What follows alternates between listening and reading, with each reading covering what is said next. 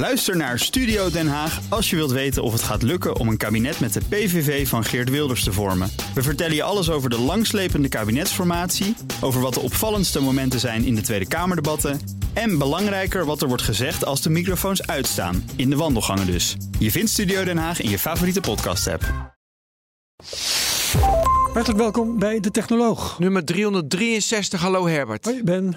Hallo. We gaan het hebben over ICT en recht. Ja. Uh, naar aanleiding van een boek dat uh, net een week uit is, hè, Arnoud Engelfried. Ja, dankjewel. Ja, van uh, het bureau ICT en recht.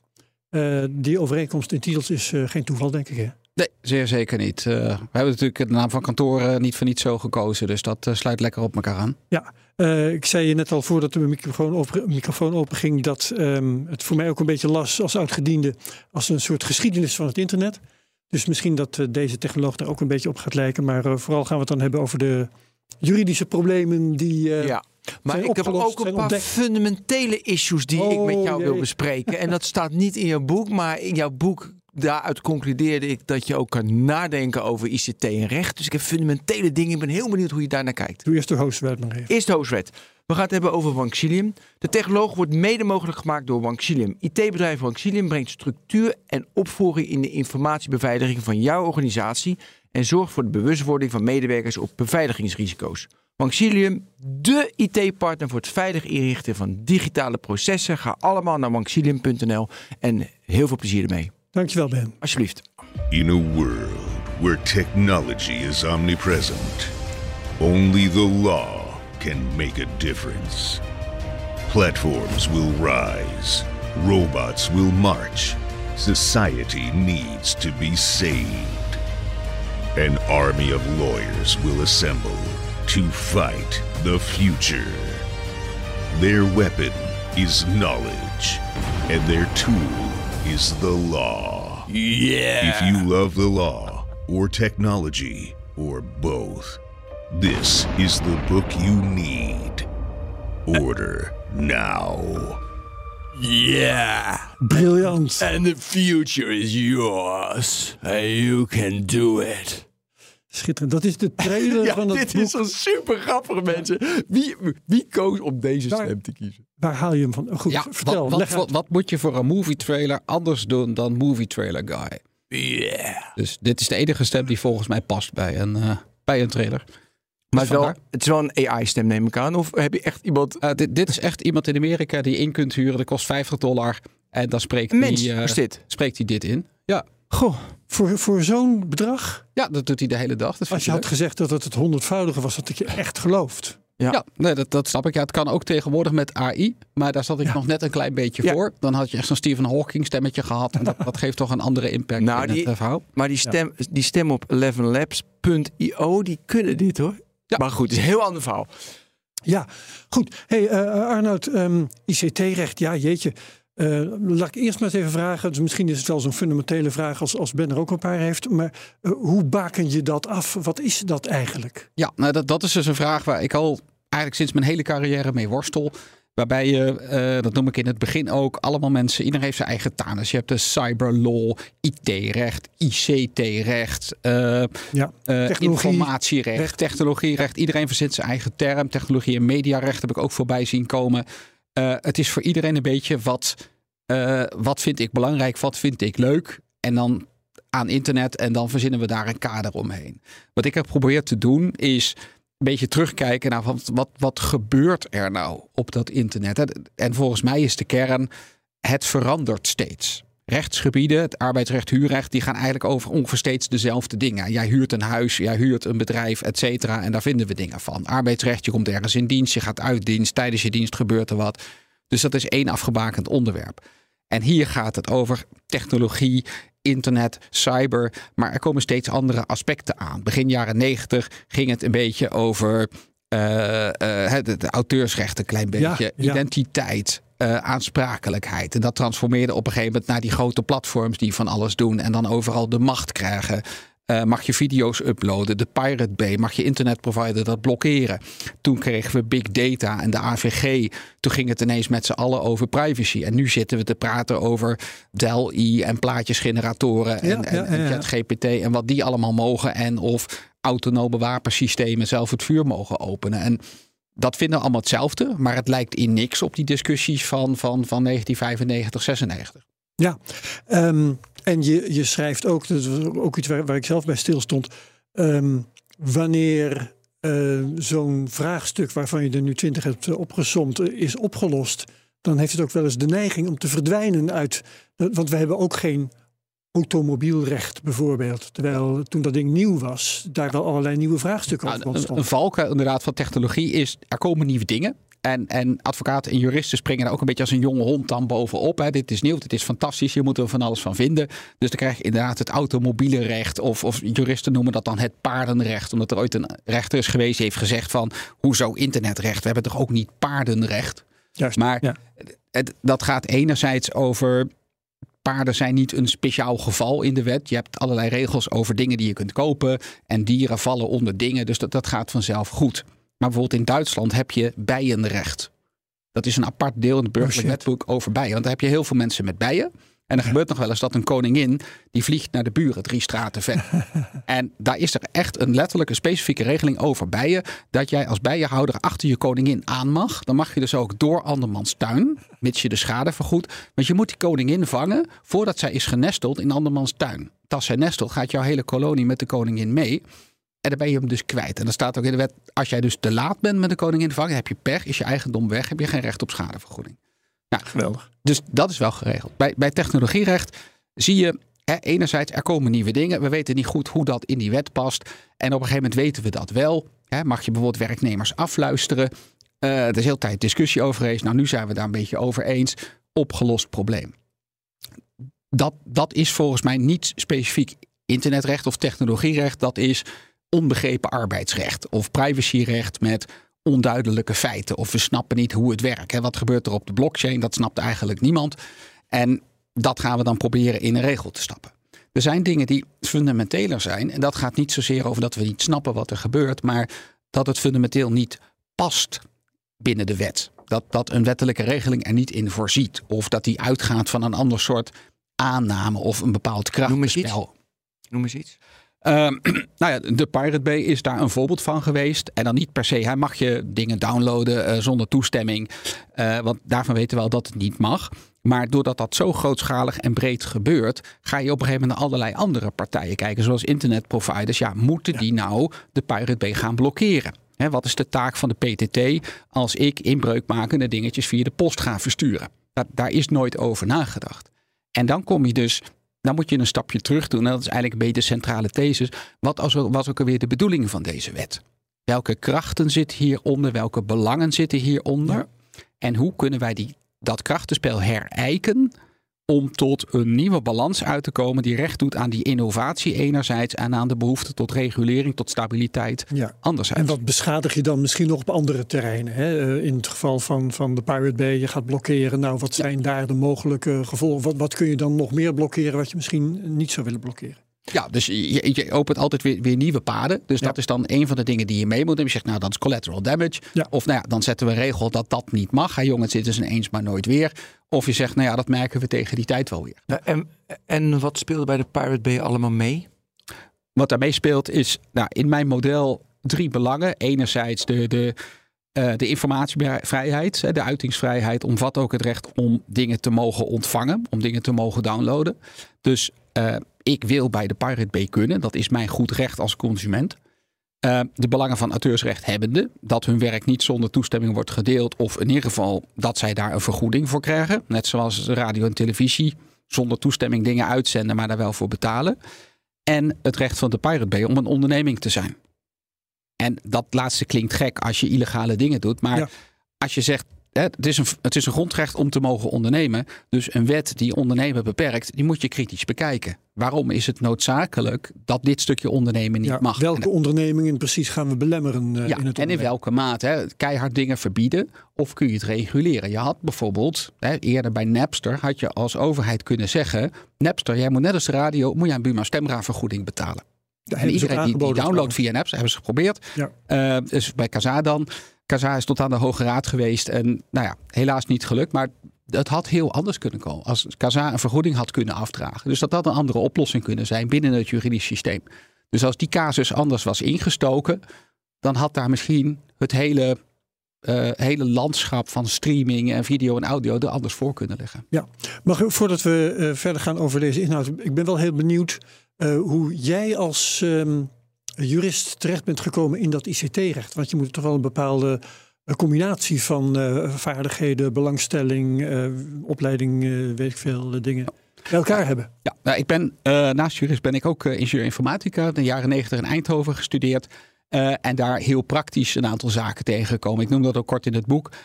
Ik zat bij een studentenvereniging waarbij je als een van de eerste in Nederland als particulier websites kon bouwen. Als je lid was van de vereniging, als je student was, kon je een eigen website bouwen. dus dan kon je dingen opzetten. En dan krijg je bijvoorbeeld een fax van een advocatenkantoor. Iemand heeft daar plaatjes op die website gedaan. Die heeft die ingescand uit de krant. Dat mag niet. Ja, hoezo mag dat niet? Het is 1994. Het is internet. Het is een particulier. Geen idee. Uh, die Scientology-zaak van mevrouw Spink tegen de, de Amerikaanse ja. kerk van Scientology. Die kwam ook zijdelings bij ons langs. school. moet je daar dan wat mee? En toen zei ik op een gegeven moment in mijn naïviteit... nou, misschien moeten we daar eens een analyse over maken. En kijken hoe dat juridisch zit. En dan blijkt je een hele beerput open te trekken aan, aan regeltjes die eigenlijk niemand weet. En Amerikanen die van alles vinden over hoe het juridisch zit met, met free speech.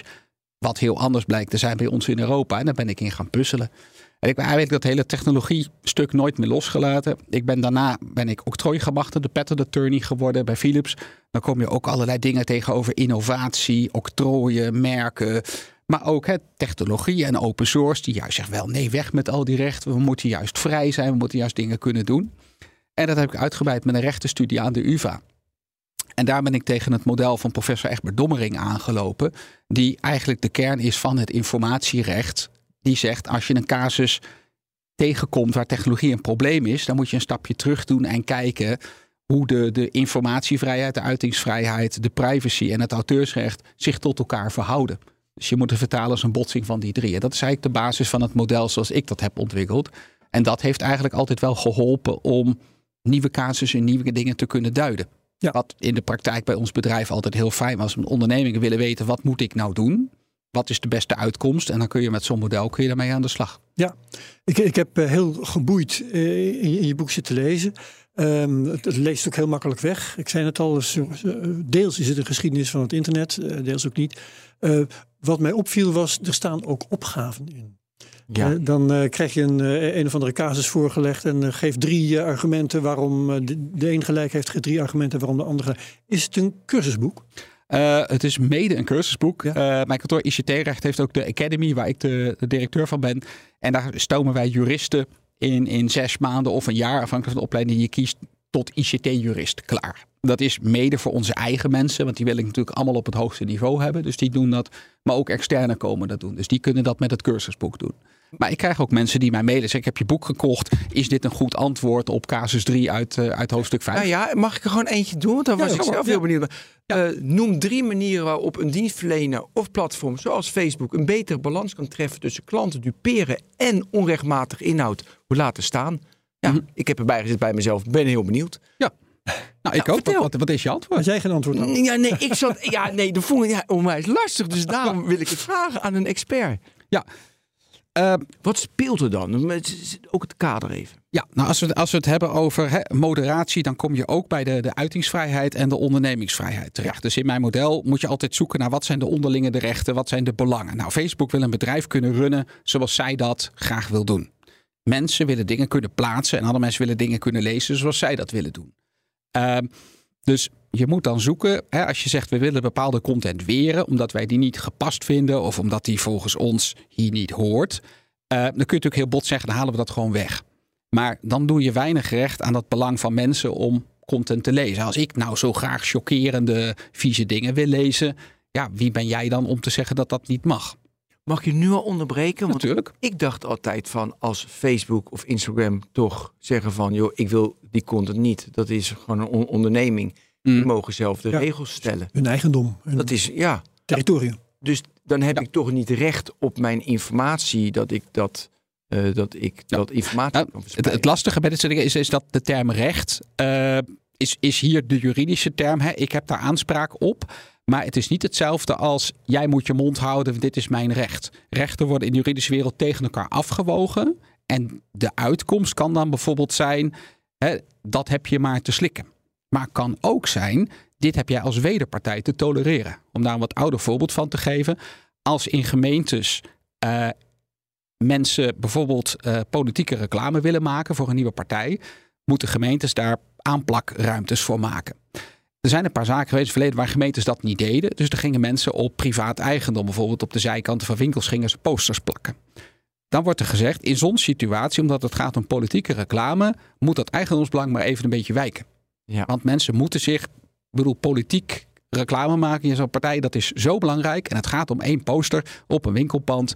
Dat is dan even jammer voor je eigendom. Ga maar eventueel de schade bij de gemeente claimen. Die hadden een groot bord neer moeten zetten. Maar goed, maar betere balans tussen klanten duperen en onrechtmatige inhoud laten staan. Ja, nou specifiek in die context gaat dat om het, het valselijk modereren. Kijk, als ik onrechtmatige content weg wil halen, dan zou ik bijvoorbeeld kunnen zeggen: alles waar ik een scheldwoord in zie staan, gooi ik weg. dat is gewoon een tekstbeeld. Een tepel. Of een tepel, gooi ik weg. Dan heb je een leraar kunstgeschiedenis die een documentaire heeft gemaakt over 100 jaar het vrouwelijk lichaam in, in de marmeren beelden. Een bekend voorbeeld is uh, dat meisjefoto in Vietnam.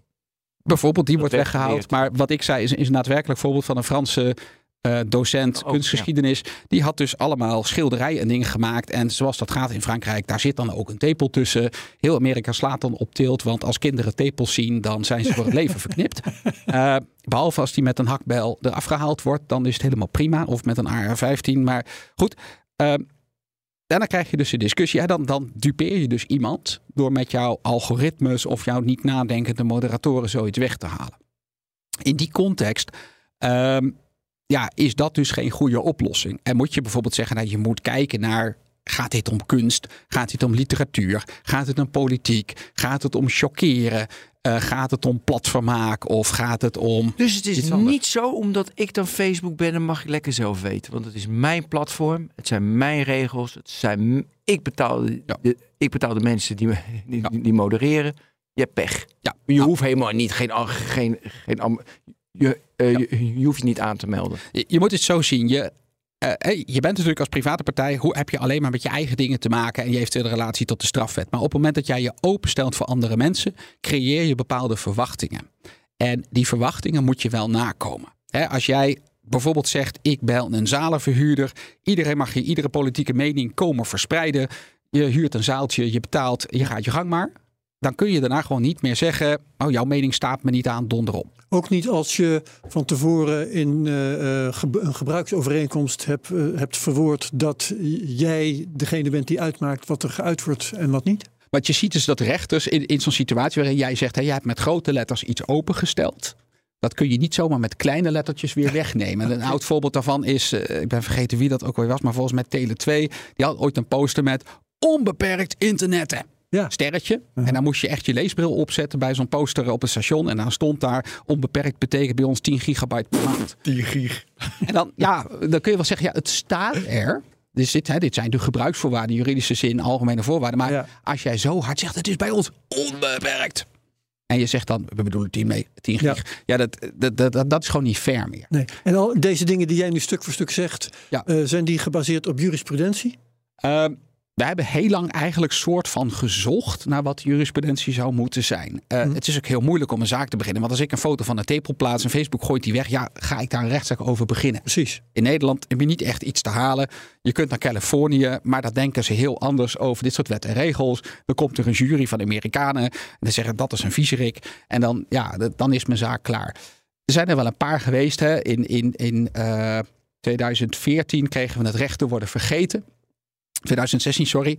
Uh, omdat een Spaanse meneer naar de rechter ging om te zeggen: Google laat in zijn resultaten allemaal oude berichten over mijn faillissement zien. Ja. Ik ben tien jaar, wanneer is 2007, 2008 was hij toen failliet gegaan, zakelijk.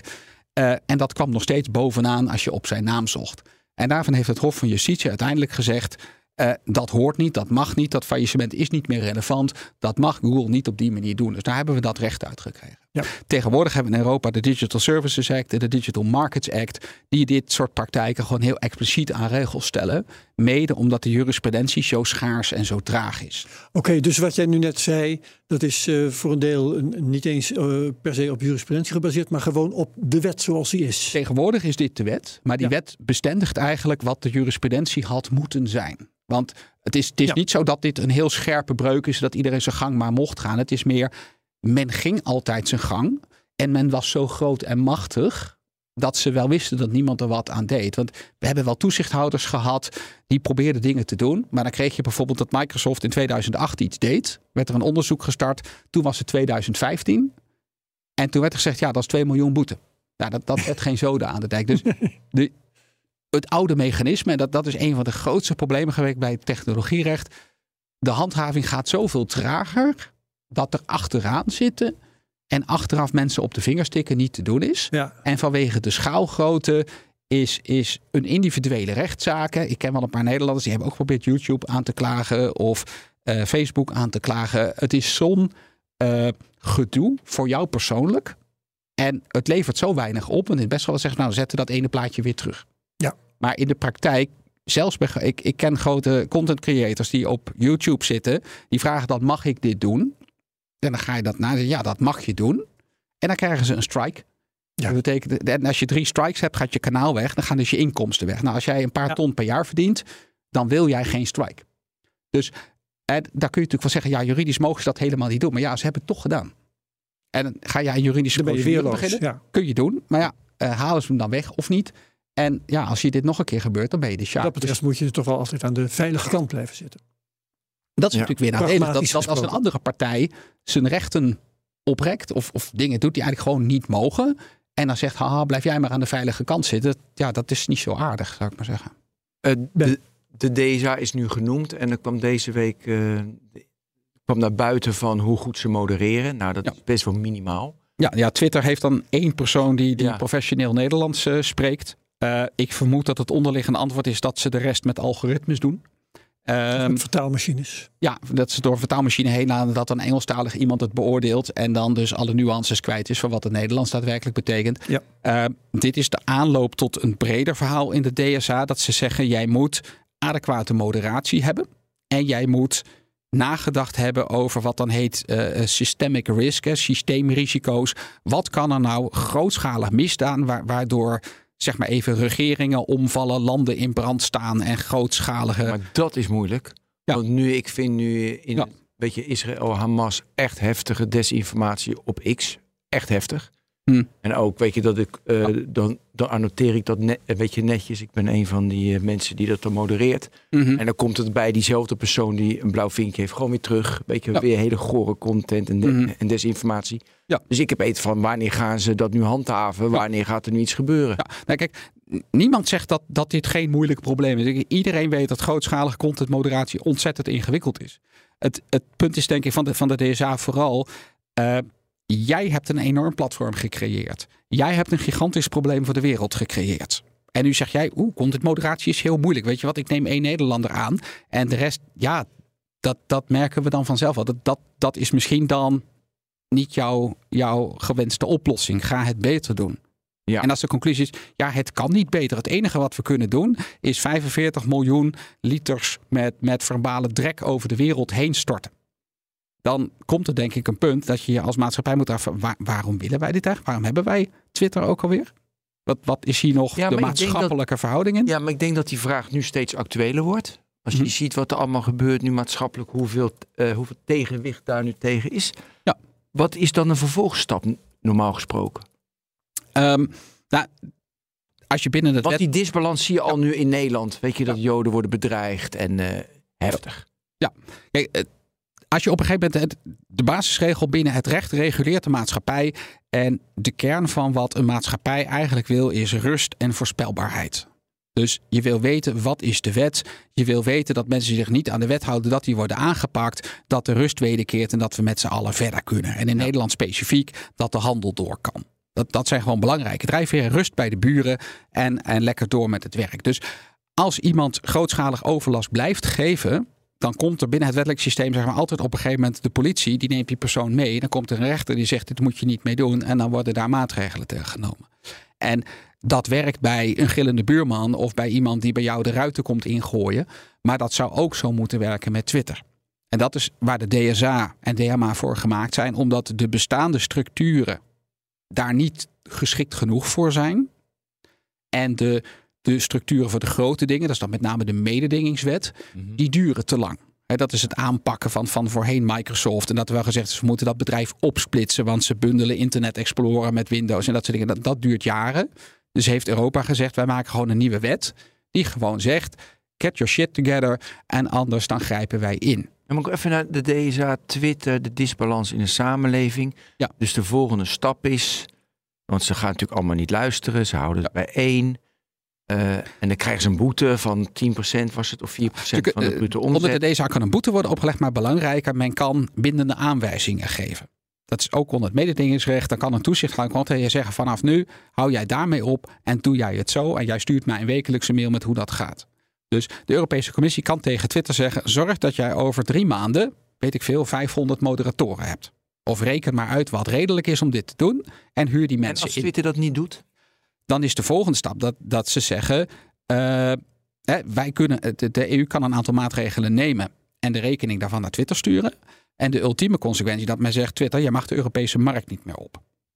En, en wat, ehm, want, want ehm, Mhm. Ben vraagt naar eh, hoe dat dan verder zou kunnen gaan. Ik ben eigenlijk mm, geïnteresseerd in hoe komen we daar? Eh, wat is er nodig voor de Europese Commissie om te zeggen, Twitter, nu doen we dit of dat? Ja, ze hebben het in de DSA gestructureerd als een, een optelsom van, van pogingen, zeg maar. Dus je, je kunt niet in één keer zeggen, oh, jouw dienst bevalt me niet, rot op uit de Unie. Maar het is ook niet eindeloos gedoe. En dan krijg je nog een boete, dan krijg je nog een boete, dan krijg je nog een boete. Het telt op. Dus de maatregelen escaleren, worden steeds zwaarder. En mede afhankelijk van hoe een bedrijf reageert, zeg maar, sturen ze je een poep-icoon of heb je een redactie of een, een afdeling die zijn best laat doen. Zeggen, nou, we hebben geen 500 man, maar het zijn er 398. Maar moet je kijken wat een cv's en, en we hebben al veel opgeschoond volgens een onafhankelijke eh, onderzoeksinstelling. Dan heb je twee heel verschillende verhalen. Eh, maar op een gegeven moment ja, kan het inderdaad zo zijn dat je zegt, wij besluiten dat deze dienst er niet meer in mag. En dat we dat gaan afsluiten. Ja. Het probleem is natuurlijk een beetje hoe je dat dan gaat doen. Want die dienst staat in Amerika. Eh, Twitter heeft natuurlijk ook kantoren in Europa. Dus je zou kunnen beginnen met bijvoorbeeld beslag te leggen op al het geld dat daar loopt. Ja. Of tegen adverteerders te zeggen: jij mag geen advertenties op Twitter meer inkopen. Dat, dat doet ook al ontzettend veel pijn, denk ik. Eh, Maar geoblocking is eh, niet echt meer ongebruikelijk. Dat Nee, doen dus- zelfs Amerikaanse bedrijven zelf als ze bang zijn voor de Europese Ja, wetgeving. het, het, het, zou, het is in zoverre controversieel dat afgezien van de Pirate Beta nog nooit een veroordeeld bedrijf is ge, gegeoblokt. Eh, of, of bij providers is geblokkeerd. Maar in theorie zijn de mogelijkheden daar. Ja, dat Ja. klopt. Ehm, had jij nog meer, eh, Ben? Ja, nou, ik, wil- fundamentele ik zit echt Ik- op het puntje van, ik wil zo graag mijn fundamentele issue van de afgelopen zes dagen met jou bespreken. Doe Ja, het. mag het nu? Ja. Mooi. Ik ben vanaf vorige week woensdag ben ik helemaal hyper. Want eh, ik, eh, in de podcast van Ben Thompson maakte hij de vergelijking. Dat kwam door het decreet van Biden. En het, ook Sunak vorige week, de AI-act, de regelgeving AI-act. We hebben vorige week bij BNR het Nationaal AI-debat gedaan. En de conclusie was ook, de critici die hebben hun verhaal goed op orde. Een Kim van Sparretak van GroenLinks in Brussel. Weet je, de critici van AI, weet je, desinformatie, banen verdwijnen, veel meer cybercrime, eh existentiële risico's, perfect. Maar de mogelijkheden die het ons allemaal biedt, ja mooi, het wordt allemaal efficiënter en we, we worden nog efficiënter, nog efficiënter. En eh, we kunnen het klimaatprobleem oplossen, dat, is, dat verhaal is minder. Toen had Ben Thompson een betoog en ik, wil, ik vond hem prikkelend. Niet dat ik het mee eens ben, ik vond hem prikkelend en daarom wil ik hem noemen. Hij zei van, kijk, eh, kernenergieontwikkeling is al snel aan banden gelegd. Dus wij vonden dat zo link, existentieel, atoombommen. Eh, weet je, wat moeten we met het afval? Dus er waren heel veel, heel veel restricties. Daardoor hebben we kernenergie eigenlijk niet volle innovatie, niet vol doorontwikkeld. Hij zegt, "N- daarom moesten we doorgaan. Of dat klopt is op mijn tweede, maar daarom hebben we heel veel fossiele energie. Daardoor hebben we nu global warming. Daardoor hebben we nu honderden miljarden schade door global warming. Stel je voor dat we minder restricties hadden gegeven aan de ontwikkeling van kernenergie. Hadden we wellicht, dat weet je niet, hadden we nu uh, een onbeperkt hoeveelheid energie gehad en geen global warming. Dus, de, dus dan denk je die afweging, hey. Nou, en die vergelijking maakt hij met AI. Hij zegt doordat we nu kiezen van restrictie, restrictie en heel veel restrictie, ontnemen ons wellicht een, een toekomst waarbij we meer in harmonie en beter energieproblemen oplossen enzovoorts. Ik vind dat een prikkelende gedachte. Ik vergeleek hem in jouw boek met sectie 230, want die was eerst, daar gaan we zo uitleggen wat het is enzovoorts. Daar vergeleek ik hem mee. Je, je neemt een wet aan waardoor de technologie zich anders ontwikkelt. Zonder sectie 230 hadden we Facebook uh, hele, helemaal niet gehad. Dat leggen we zo uit. Nou, hoe kijk je naar zo'n vergelijking voor tegen als je een wet maakt? Of regelgeving invoert? de, de de klassieke, het klassieke dilemma dat, dat, dat ook zeg maar, centraal staat binnen mijn concept van, van internetrecht technologierecht is dat reguleren beïnvloedt innovatie en innovatie beïnvloedt reguleren. Precies. En het, het klassieke dilemma is als je heel snel ingrijpt, sla je het dood. Als je het te lang zijn gang laat gaan, gaan er mensen dood zouden de mensen dood kunnen gaan en hoeveel risico's wil je lopen dat er dan eventueel mensen het, dood Het vervelende is dat, dat degene die de, de, innovatie op de markt brengt, niet degene is die de prijs betaalt voor de dode mensen. Dus dat creëert ingewikkelde prikkels. En dat zie je ook met AI, dat degene die AI verkopen. Hè? Dat zijn grote technologieleveranciers. Degene die AI afnemen zijn bijvoorbeeld bedrijven die zeggen: ik wil mijn HR automatiseren of ik wil mijn bedrijfsprocessen rationaliseren. En de mensen die dat raakt zijn met name de, de onderbetaalde stuksarbeiders en de, de fietscouriers en dat soort mensen die daar heel veel last gaan krijgen. En dan zeggen we na tien jaar: God, wat vervelend dat we die mensen allemaal de vernielingen hebben geholpen.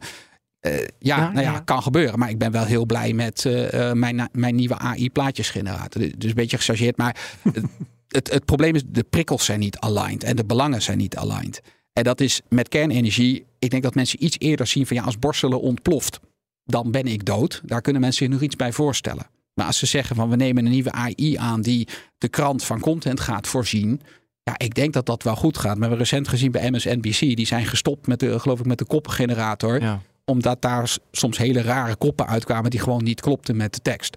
En dat is dan voor een krantenkop, is dat tot daar aan toe. Maar koppen kunnen gaan rondzingen. Zonder dat mensen klikken op de content. Ja. Dus wat de EU doet met de AI-act, om het concreet te maken, is uh, volgens het boekje. Dat je begint met, hè, we willen dat toelaten. We stimuleren het ook. Wordt ook economisch uh, wordt er een hoop geld ingepompt.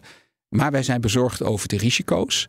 Alleen zoals dat dan gaat bij bureaucraten is, dan komt er voor alles komen er formuliertjes en conformiteitsprocedures. En je moet voor assessments naar weet ik veel wie. En je moet je logo erop plakken. Je moet je registreren en allemaal dat soort dingen. En, dat, grote bedrijven kunnen daar makkelijk aan voldoen. Grote bedrijven kunnen daar aan voldoen. De, de kleine kunnen dat niet. Dus dat creëert een marktongelijkheid. Dat proberen ze dan op te lossen door bezwerende woorden dat micro- en kleine ondernemingen vrijgesteld worden van een aantal dingen. En dan zegt er iemand, ja maar jongens, is OpenAI eigenlijk niet ook een MKB-bedrijf? Want die hebben maar 16 mensen in dienst. En het voelt niet helemaal de bedoeling om OpenAI van, van ChatGPT om die vrij te stellen, omdat ze toevallig onder de 250 medewerkers zitten. Dus dan krijg je daar weer heel ingewikkelde discussies over. Wat moet de afbakening dan zijn en hoe moet je dat inrichten? Maar uh, we hebben gezien met met name de, de grote technologie dingen die ons het internet hebben gegeven zoals het nu is, daar kunnen heel snel dingen heel fundamenteel stuk zijn. Want wat mij betreft is internet stuk. Als je kijkt naar hoe, hoe de websites, de diensten nu werken versus midden jaren negentig. Daar had je gemeenschappen van mensen die iets aan het doen waren. Daar had je ondernemers die iets gingen bouwen. En andere mensen gingen daarmee concurreren. Of die gingen ook iets bouwen. voor de digitale stad. En uh, dat ja, en, dan niet per, se, niet per se uh, kumbaya, kumbaye. We, we zitten hier allemaal samen. Maar ook dat je kunt ondernemen. En dat ik een website kan bouwen en op mijn eigen merites als bedrijf kan groeien. Zoals meneer Bezos heeft gedaan. En zoals, zoals Bertelsman met, met Bol heeft, heeft gedaan. En marktplaats en startpagina en een huis denk ik ook wel. Maar wat het nu is, jij bent gewoon overgeleverd aan Amazon als jij groot iets wil verkopen. Jij moet actief zijn op bepaalde platforms zoals Facebook of Insta als jij producten aan de man wil brengen. Je bent overgeleverd aan de algoritmes van Google. Ja, dus ja. Dat, dat, maar dat, dat is zo'n andere dynamiek. En ik, ik vind dat je als maatschappij een beetje kapot bent als jij toegang tot de markt en toegang tot de burgers, de consument, zo laat afknijpen door een klein aantal, niet eens Europese private partijen. Ja. En dat- dan denk ik, nou, vanuit juridisch perspectief worden hier toch een hoop grondrechten en een hoop beginselen van de rechtsstaat getreden. Het is niet de bedoeling dat Facebook bepaalt wat ik te zien Nee, krijg. maar daarom komt er nu zo heftige regelgeving in. En je zegt het is stuk. Maar dat is toch bijna bij iedere technologische ontwikkeling dan eerst... eh, ik ga een auto maken in een, eh, in, in een garage. En er zijn heel veel automakers in de garage in de beginjaren van, de- eh, van, van de 20e eeuw. En dan blijven er een paar over. Dat de macht, dan komt het geld erin, de economie erin. Wordt het een paar autobedrijven, dus die centrale macht. En eh, nu door een innovatie komen er dan weer meer. Maar ja, dat is ook en dan komt de regelgeving ook uiteindelijk om het weer te proberen dat we stimuleren dat het innovatief is en stimuleren dat het open is en dat het decentraal is.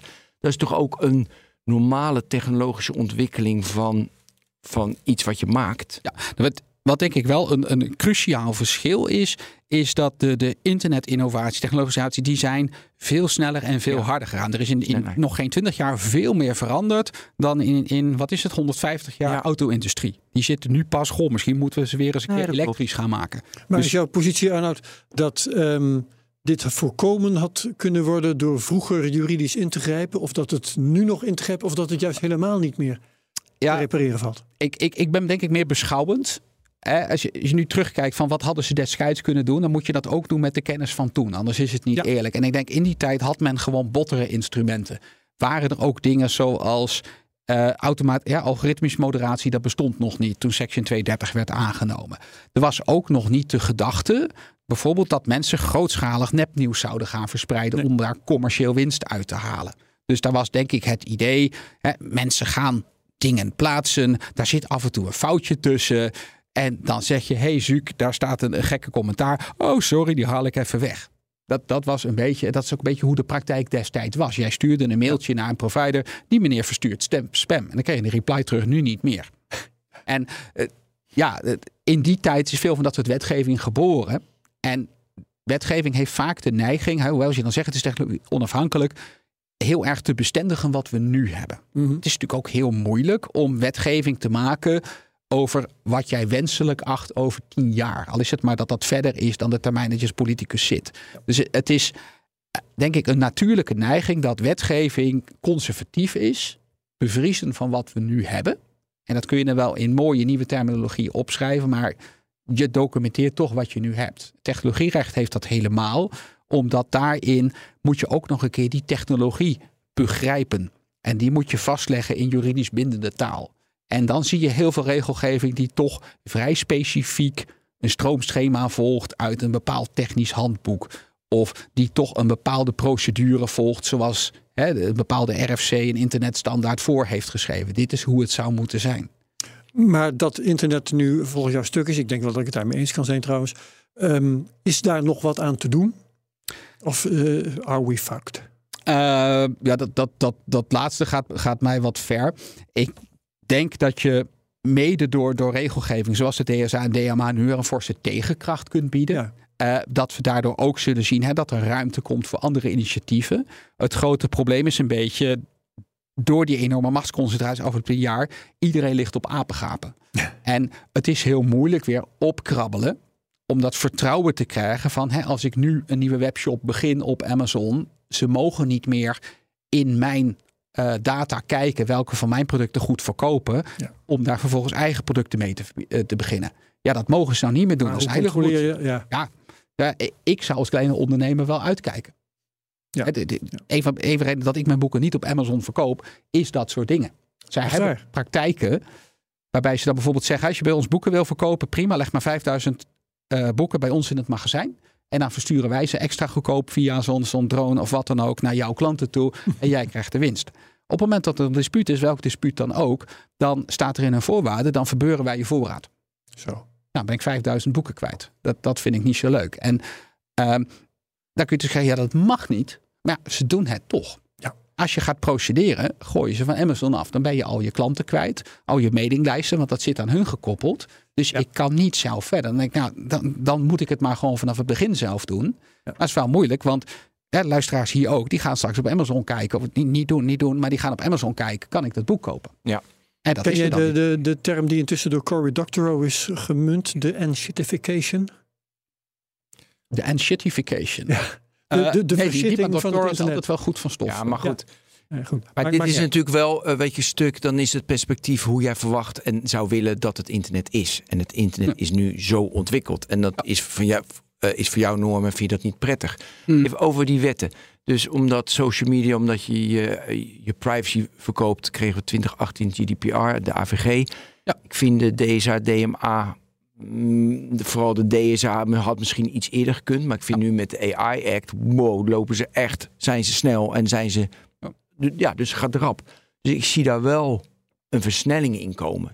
Dat is het toch heeft- heel bemoedigend. Dat, dat klopt. Het- het- ook- ik ben ook zeker niet, niet ontevreden over wat Europa nu doet. En ik denk dat met name de AI-act een hele goede stap is. De kritiek op de AI gaat er met name om dat men volgens mij gewoon geen zin heeft in regulering. Gewoon het hele internet wil stofzuigen om daar een model op te bouwen. En we zien later wel wie er last heeft van de bias en, en de andere dingen. Move fast and break things. Maar ja, de, D- de DSA had er wat mij betreft vijf jaar eerder wel kunnen zijn. Als je kijkt vanuit de maatschappelijke belangen. En dan is het niet, niet eens zozeer mijn persoonlijke belevenis van, van hoe de maatschappij zou moeten zijn. eens. Ik weet dat je niet zo bedoelt, maar ehm, ik vind zeker als jurist moet je kijken naar wat zijn de belangen van allerlei verschillende partijen.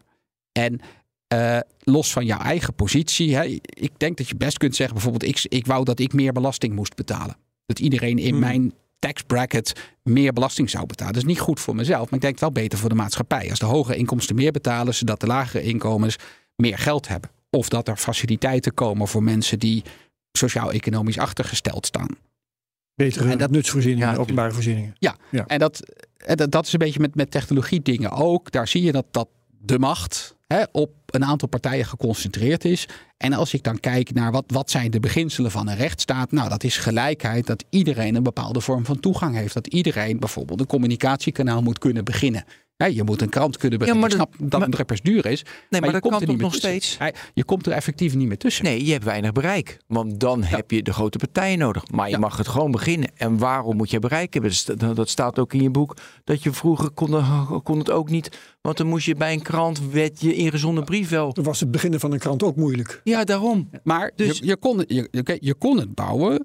En ik heb nu het gevoel dat, dat er iets is gebeurd in onze technologiemaatschappij. waardoor je op een bepaald punt komt. Je kunt niet meer om Google heen. Want zonder Google Ads kom jij niet meer bij je klanten over de bühne. Zonder medewerking van Facebook kom jij niet, of Meta, kom jij niet meer op het Facebook-platform. Dus je hebt ze zoveel meer nodig dan misschien 30 jaar geleden toen jij een krant begon. Dat, dat daar volgens mij iets scheef zit. Je moet dat, naar hun pijpen dansen. Ja, Ja, maar je in, een ook- hogere mate dan maar je moest ook naar de pijpen dansen van, eh, de, van, het, van de NRC 20 jaar geleden. Als jij iets gepubliceerd wilde krijgen. Als je een ingezonden brief daar wilde. Ja. ja. Kijk, ik wil zeker niet zeggen dat, dat het vroeger perfect was en dat we nu het model uit de jaren 60 zouden moeten dupliceren. Maar Maar de belofte die er ooit was, die is nu ik, ik verkwanseld. heb het gevoel dat de mogelijkheden die er vroeger waren, zeker als je kijkt naar internet vroeger en internet nu, dat dat veel minder is. Vroeger kon je bij spreken een website bouwen, eh, je doet wat promotie, je doet wat dingen, Google helpt jou en jij helpt Google en daar kom jij verder en daar word je groot mee. Dat is die Cambrische explosie die ik noem van, van de startpagina's en de Hives Ja, en ja, al die ja. andere Nederlandse bedrijven die we hebben gehad. Ik denk als jij nu een Hives begint, je bent dead in the water. Het is onmogelijk om dat nog te krijgen. En dat, dat voelt voor mij slecht, want jij hebt het recht om te kunnen ondernemen. Dat staat in het Europees Handvest van de Grondrechten. Dus dat moet jij kunnen doen. En dat betekent niet alleen, ja, je kunt het doen. Je kunt een limonadesteentje beginnen, dus je kunt ondernemen. Dat, dat is effectief, heb je dan je recht niet meer. Maar je hebt niet het recht om een concurrent te zijn van Google. Want dat, die is heel groot. Nee, Dus ik heb wel het recht om het te, te moeten kunnen proberen. En als het mij met kunstmatige middelen onmogelijk wordt gemaakt om dingen te doen. Hè, om een simpel voorbeeld te geven. Als ik een supermarkt wil beginnen in een klein dorp. En de lokale Albert Heijn die daar zit, die zegt weet je wat. Bij ons is alles vanaf nu de komende zes maanden één cent. Ja. Nou, dat kunnen ze doen. Dan gaat mijn supermarkt failliet. En dan zegt hij Albert, haha, nu is alles weer 50 euro. Dit vinden wij niet kunnen, juridisch gezien. Je mag niet zo dumpen om een concurrent uit de markt te brengen. Dan kun je wel zeggen, hè, je hebt niet het recht om te ondernemen. Maar met valse middelen iemand kapot concurreren, dat mag niet. Ja, en dan Dat, zeg dat jij is wat hier gebeurt. Precies, in de praktijk hebben ze niet het recht om dat te doen, maar wel de mogelijkheid. Ja. En, het is, eh, je hebt, En dan eh, is dus het probleem met juridische middelen, Ja. dat duurt dan weer zo lang. Ja, hè? dus dus is, als, als, als jij op YouTube groot wil worden, niemand heeft recht op veel views. Maar als YouTube zegt, goh, wij gooien jouw kanaal eraf, want wij willen hem bevoordelen. Ja, dat, dat voelt oneerlijk. Dat, Ja. dat is niet hoe het spel zou moeten werken. En hoe het spel zou moeten werken, dat is iets dat volgens mij in de wet staat en niet in de gebruiksvoorwaarden van YouTube. Nou wil ik eh, eigenlijk, eh, want, want dit hebben we dan vastgesteld, dat is vervelend. Laten we Mm. over iets anders gaan hebben. Ehm, als ik naar jouw boek kijk, eh, je behandelt allerlei ontwikkelingen op het gebied van auteursrecht en privacy en e-commerce, ga zo maar door. Hmm. Ehm, kun je zeggen, ik snap wel dat het een moeilijke vraag is hoor, maar wat vind jij nou het belangrijkste dat er op dit gebied de afgelopen pak een beetje 25 jaar is gebeurd? Ehm, ja, ik, ik denk bereikt enerzijds... is of juist niet? Ja, ik denk enerzijds eind jaren 90, de, de Section 230 die Ja, jij al moeten noemde. gaan maar noemen. Moeten we zo even gaan uitleggen. En de- in Europa is het tegenhanger de e-commerce directive, die eigenlijk heeft gezegd: als jij dingen van anderen online zet, ben jij daar niet voor aansprakelijk. Dat is even kort op de bocht wat het regime toen Ja, was. als je anderen dingen online laat zetten. laat hè, zetten. En of dat nou Ja. is dat zij een winkeltje bij jou beginnen, dat zij eh, eh, blogs beginnen of, of commentaren zetten onder nieuwsberichten. Jij bent er niet voor aansprakelijk. Dat heeft een wereld geschapen waarin partijen konden zeggen: ik bouw een infrastructuur en mensen zetten daar hun content op en, en duizend, eh, duizend bloemen bloeien. Of hoe zei Mao dat ook alweer. Dus dat, dat is. dat- heeft het internet groot gemaakt. De katalysator hoefden mensen niet meer bang te zijn voor aansprakelijkheid voor van alles en nog wat. Van iemand zet een comment neer en jij krijgt een claim van een of andere secte of een of andere boze uitgever, zoals bij meneer eh, eh, Jeffrey nog wat uit, uit Engeland in die tijd.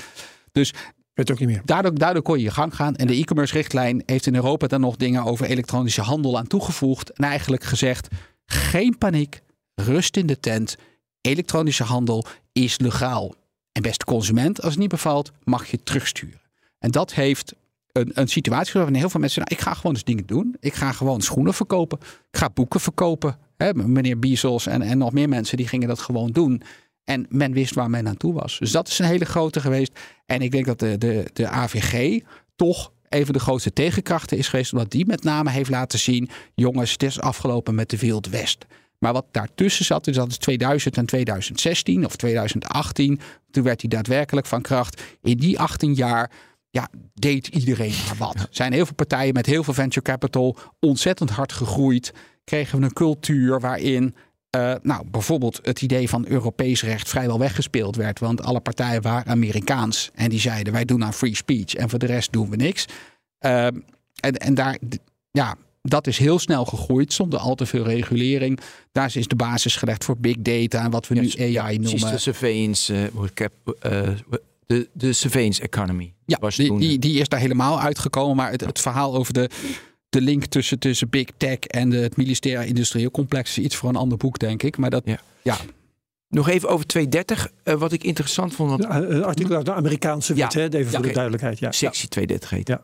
Eh, dat vond ik interessant, want dat wist ik niet. Eh, hij was, eerst was hij er niet en een jaar later heeft een hogere, hogere rechter heeft het teruggedraaid. Wat dus heel veel consequenties had. Kun je dat uitleggen? Nou, Wat er gebeurde midden jaren negentig, eigenlijk begin jaren negentig hebben we in Amerika een, een soort van cult, moral panic gehad. Met het idee, hè, rap, muziek, hip-hop is schadelijk voor kinderen. Eh, er moet wat gedaan tegen obsceniteit. Toen kreeg je ineens die stickers met parental advisory, explicit lyrics op, op CD's. En daar zijn ook allerlei groepen geweest die hebben gelobbyd om dat vieze internet met die blote tieten, om dat aan banden te leggen. Toen is er een wet gekomen die heet de Communications Decency Act. Die zei: het is verboden vieze dingen, obscenities, eh, online te communiceren of dingen door te geven waarvan jij weet of moet verweten dat die ongeschikt zijn voor een kind. Nou, En als dat nog steeds zou zijn geweest, wat je dan was zegt. het internet dus dood. Want met alle respect, het internet is niet geschikt voor kinderen. En dat, nou ja, dat, die wet is heel snel aangevochten door de Amerikaanse burgerrechtenbeweging, omdat dat toch een te grote inperking is van, van met name free speech, zoals zij dat te noemen. De ACLU was dat, hè? ACLU was dat Ja, inderdaad, ja. eh, eh, ACLU versus Reno. Ehm, maar in die CDA stond in, in artikel 230 ergens verderop ehm, die regel dat je niet aansprakelijk was voor wat andere mensen doorgaan. Dat was bedoeld als een soort van. In het algemeen mag het niet, maar in dat specifieke geval, nou ja, vooruit ben je dan maar niet aansprakelijk. Er zijn twee slimme senatoren geweest, die hebben dat erin gefietst. En die hebben dat op zo'n plek gezet, dat dat juridisch los stond van die hoofdregel. En toen dus het Hoge Rechtshof zei, die hoofdregel is in strijd met de free speech, dan is dus die hele wet ongeldig. Maar dat stukje dat zeg maar even in hoofdstuk 2 stond, dat bleef staan. Want daar had niemand over geklaagd en het is een ander hoofdstuk, dus die blijft dan plakken. Dus de soort van per ongeluk is dat in stand gebleven. Ja, maar is toch Is doorgegaan? Ja, het is toch ongelooflijk? Dus het hele internet. Door, ja. het is een prachtverhaal. Ja, nou, kijk, er zijn- er meer van dat verhalen. In Nederland, ik noemde net Karin Spijk al eventjes. Ja. Die op een gegeven moment eh, hoorde van een verhaal tegen de, de Scientology-beweging. En die dacht, ik doe gewoon mee. Wat is dit voor een raar verhaal? Dus die zet dat online. Dan heb je ook nog een keer haar internetprovider, Access for All. Die Het ging de interne documenten van Scientology. ja, precies. Ja. Van die kerk, hè, die, die club zei, dit is een schending van ons kerkgeheim en, en, en weet ik veel wat. En zij zei, ja, maar dit toont enorme misstanden aan. Dit moeten mensen toch gewoon kunnen lezen. Wat krijgen we nou? Eh, met allemaal complicaties. En eh, waarbij internetprovider, en in die tijd kon dat nog, gewoon zei, kan me niet schelen wat dat kost. Dit blijft online staan. Ze moeten hun dikke bek houden en wij gaan gewoon naar de rechter. Als die clubs hadden gezegd, ja, dat is overtreden van artikel 13.5 van de gebruiksvoorwaarden. Het is onze club, tik. Dan was mevrouw Spank nu iets heel anders gaan doen. En dan hadden we nooit de jurisprudentie gehad over dat de vrijheid van meningsuiting soms ook andere rechten opzij mag zetten.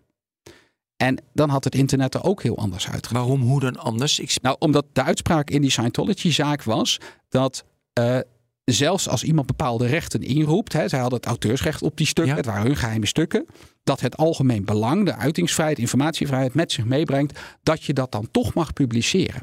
Dus dat grondrechten, of het uitoefenen van rechten nooit absoluut is, maar altijd ook tegen andere rechten moet worden afgewogen. In dit geval het auteursrecht. ja, als je die casus op papier had bekeken, zij publiceert iets dat inbreuk is op het auteursrecht van een ander.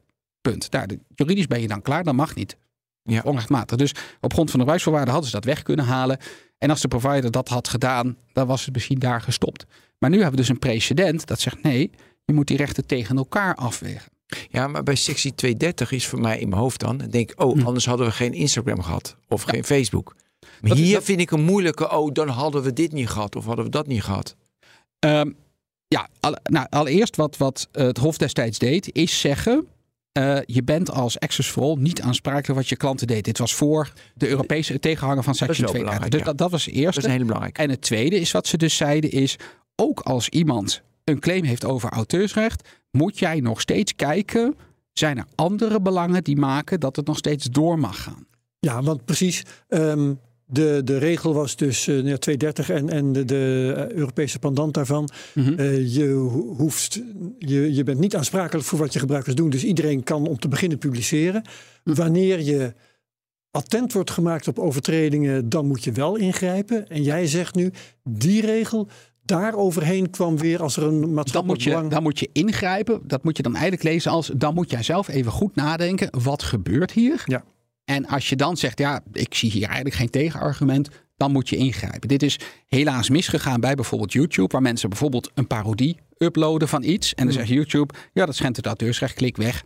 Ja, maar parodie. Ja, volgens de gebruiksvoorwaarden mag je geen auteursrechten schenden. Dat, ja, dat klopt gewoon niet. Dus in zoverre is het natuurlijk een beperkt precedent. hè. Het heeft niet de wereld veranderd. Maar het is zeker voor het vroege internet een belangrijk signaal geweest. Er zijn meer rechten dan alleen hè, van partijen zoals auteursrechthebbenden. Waar ik eh, nog wel e- eventjes op terug wil komen, eh, dat is nog veel verder in het verleden. Ehm, je had eh, in de begindagen van het internet had je John Perry Barlow, waarvan steeds ook, doe ik nou ook weer, wordt gezegd, hij heeft nog wel eens teksten geschreven voor The Grateful Dead. Eh, in elk geval filosoof en zo, en dichter. Ehm, en die heeft op een gegeven moment de eh, onafhankelijkheidsverklaring van het internet geschreven. En daar staat dan onder andere in, eh, het is gericht aan eh, regeringen en notabelen en zo. En hij schreef daarin: Jullie hebben geen soevereiniteit waar wij bij elkaar komen. Ik verklaar de, de wereldwijde sociale ruimte die wij aan het bouwen zijn. eh, op een natuurlijke manier onafhankelijk van de tirannie die jullie ons willen opleggen. Ja. Nou, eh, mijn vraag is eigenlijk: waarom had hij het mis? Eh, nu kom je op een heel fundamenteel punt in het recht. En dat is een beetje waarom is het rechter en waar is het recht op gebaseerd? Want heel veel regels, hè, dat, daarvan zeggen jullie dat staat in het wetboek. En waarom zijn die dan geldig? Ja, die zijn door het parlement en de regering aangenomen. En dat mogen zij doen wat het staat in de grondwet. En dan ga je doorvragen, maar waarom is er dan een grondwet? Ja, die heeft meneer Thorbecke in 1878, uit mijn hoofd 72, heeft hij die bedacht. Dat vond iedereen een goed idee, dus dat zijn we toen gaan doen. Ja, maar wie was Thorbecke dan dat hij dat goede idee dan aan mocht nemen? Ja, dat zei koning Willem 1, 2, 3. Uh, zijn, ik weet het ook niet. Goed in die ik denk Willem 3. Uh, want uh, Willem 1, dat was vlak na Napoleon. Dus die zei, nou, dat, dat, gaan we gewoon doen. Maar ja, wie is dan koning Willem 3 dat hij dat mag zeggen? En als je die ui helemaal afpelt, dan kom je eigenlijk tot de conclusie: het recht is omdat wij met z'n allen vinden dat het is. Dat is een iets aardige versie van. De meeste mensen vinden dit en wij vinden het prima dat de rest opgepakt en in een heropvoedingskamp wordt gestoken. Mhm. Want het recht is uiteindelijk ergens gebaseerd op de sterke arm, op de handhaving. Als jij niet doet wat in de wet staat, daar, daar ga je de bak in. De meerderheid heeft gelijk. Ja, en het verschil tussen, tussen, tussen mob rule, hè, dus de, de, de, de massa die regeert, en wat wij juristen noemen een rechtsstaat, is dat de rechtsstaat belooft ook rekening met minderheden te houden. Dus Ja, het idee is, de meerderheid heeft gelijk, maar de minderheid mag er ook zijn. En dat is natuurlijk wel een stevig verschil met, met een terroristenbende die zegt wij hebben gelijk en wij schieten iedereen kapot.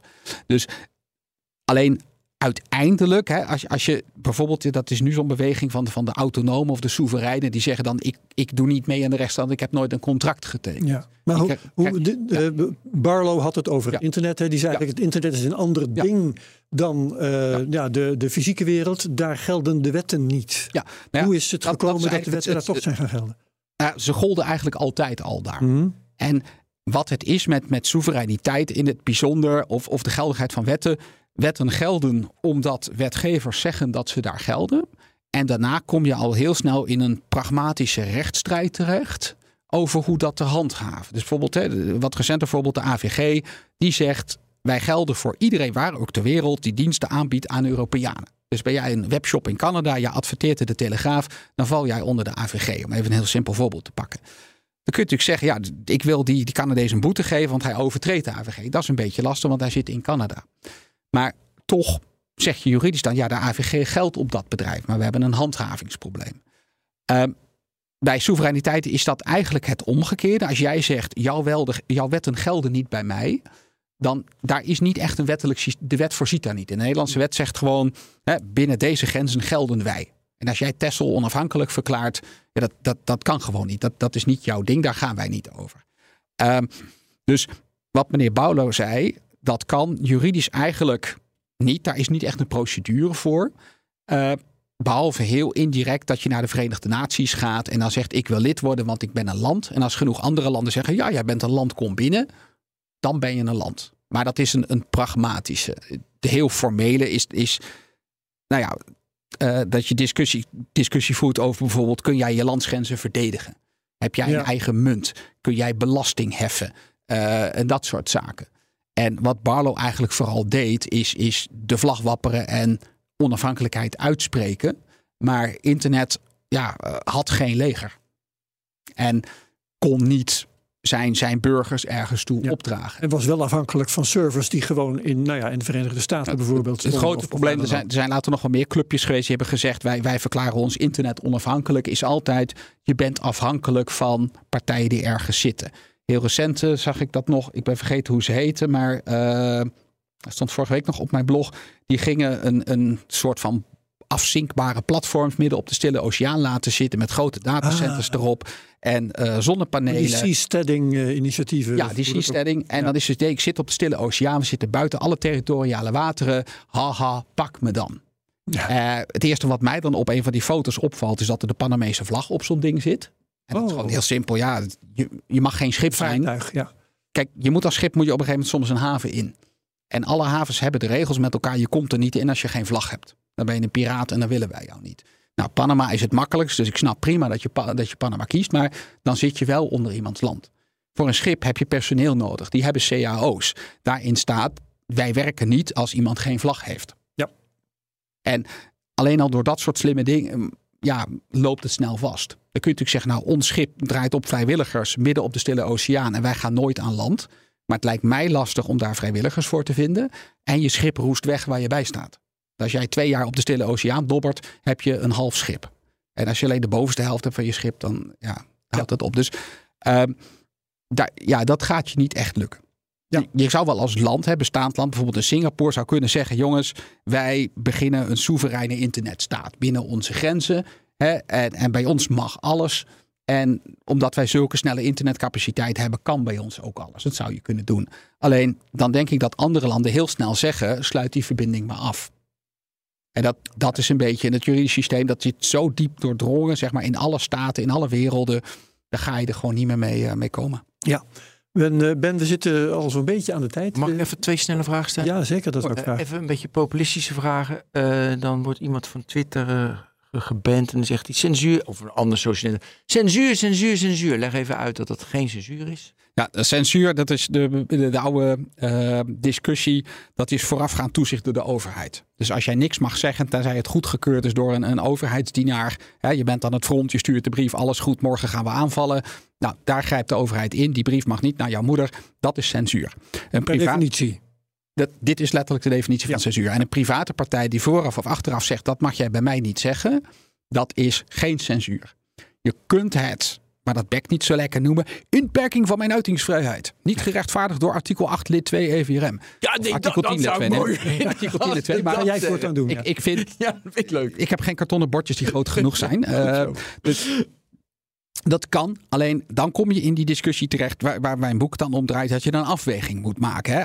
Ze trappen jou eraf. Nou, in principe mag dat vanuit een ondernemingsvrijheid. En het mag niet omdat het jouw uitingsvrijheid inperkt. ja. En hoe erg is jouw, hoe belangrijk is jouw uiting? Het is een politieke uiting. Ik kan nergens anders dan op Facebook mijn doelgroep bereiken. Dan mogen zij minder snel modereren dan wanneer jij gewoon tieten wil zeggen. Oh, nee, oké.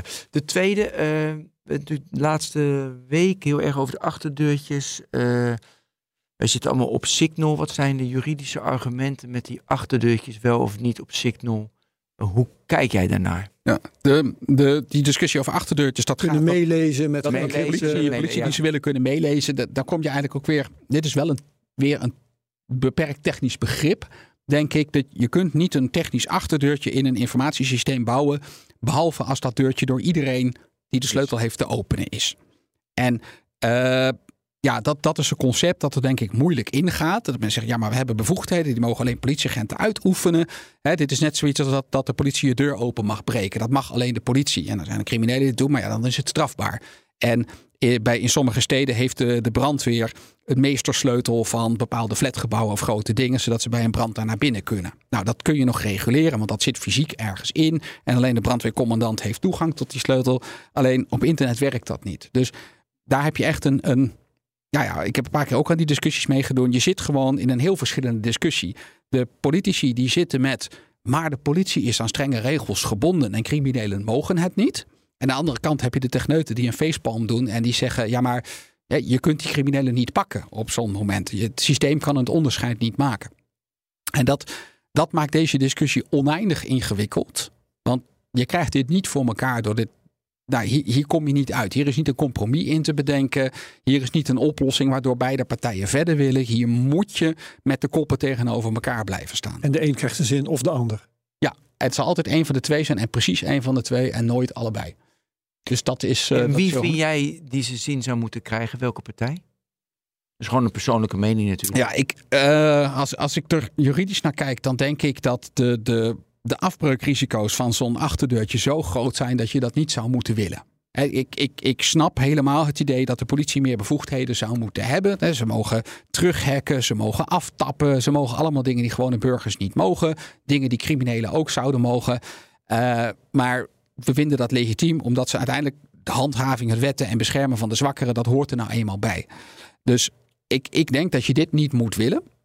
Eh, tegelijkertijd zie ik ook wel het dilemma dat men Dus één ziet. moment, eh, je zegt afbreukrisico, dan bedoel je bijvoorbeeld ehm, de politie heeft die sleutel, maar een of andere politieambtenaar die toevallig krap zit, eh, die Ja. verkoopt zijn sleutel aan een boef. Ja, of een boef breekt in op het informatiesysteem van de politie en steelt alle sleutels. Hè, als Ja. je kijkt naar de datalekken die we nu al hebben, dan is de kans reëel dat zo'n sleutel ook gestolen wordt. Ja. Of er is, er is een onjuist programmeerfoutje, waardoor ben je bij de provider makkelijker naar binnen kunt met die sleutel.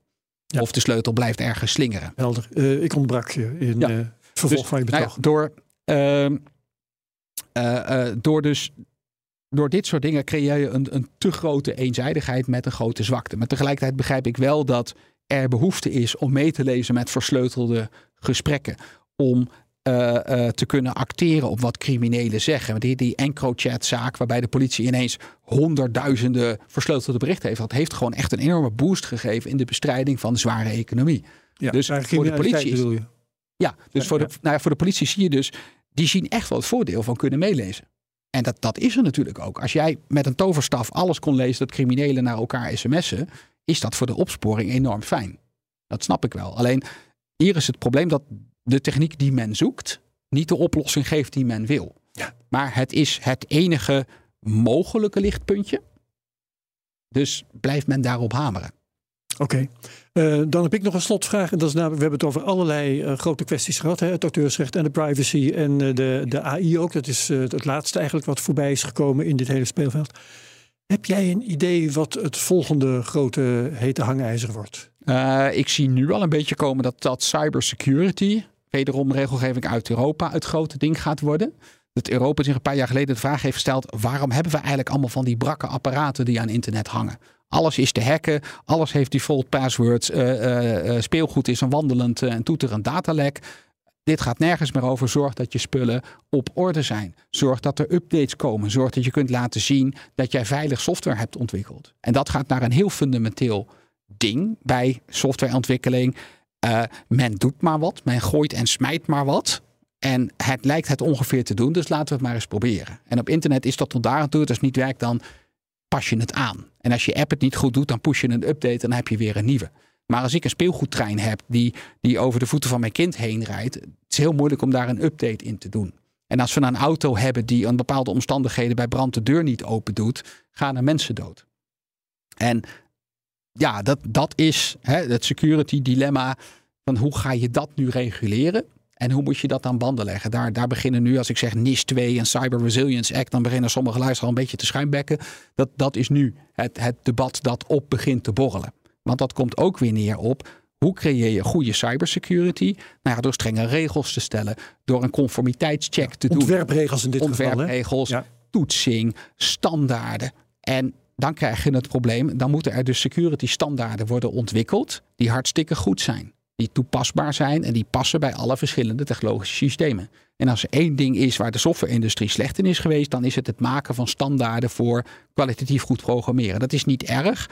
Dat, dat is hoe die sector zich heeft ontwikkeld en dat is nooit een ding geweest. Maar daar lopen we nu enorm tegenaan. Dus Ja. dat gaat het volgende ding worden. Spannend. Ja, het was in, eh, in de Techno 326 dat we het over NIS 2 hebben gehad. Dat even voor de mensen. Dat ze Ja, denken, dat hey, is NIS waar 2 willen we toch meer over weten. Ja. Fijn, ik ben helemaal bevredigd. Leuk. Dankjewel Arnold Engelfried. Het boek heet ICT en Recht. Ehm, en dat vinden we bij eh, jouw bedrijf, eh, ICT, Bureau ICT-recht. Ja, als je eh, ictrecht.nl of ICT en En op recht, een bol, op een bol.com. ICT en recht hetboek.nl. Ja, nou weer Maar niet mensen bol. naar een platform sturen. hè? Daarom, daarom zeg ik het ook. Heb het bedankt. Oké, Ben van Burg ook bedankt. Luisteraars bedankt en graag tot de volgende ziens. Technoloog over een week. Dag Hoi, hoi.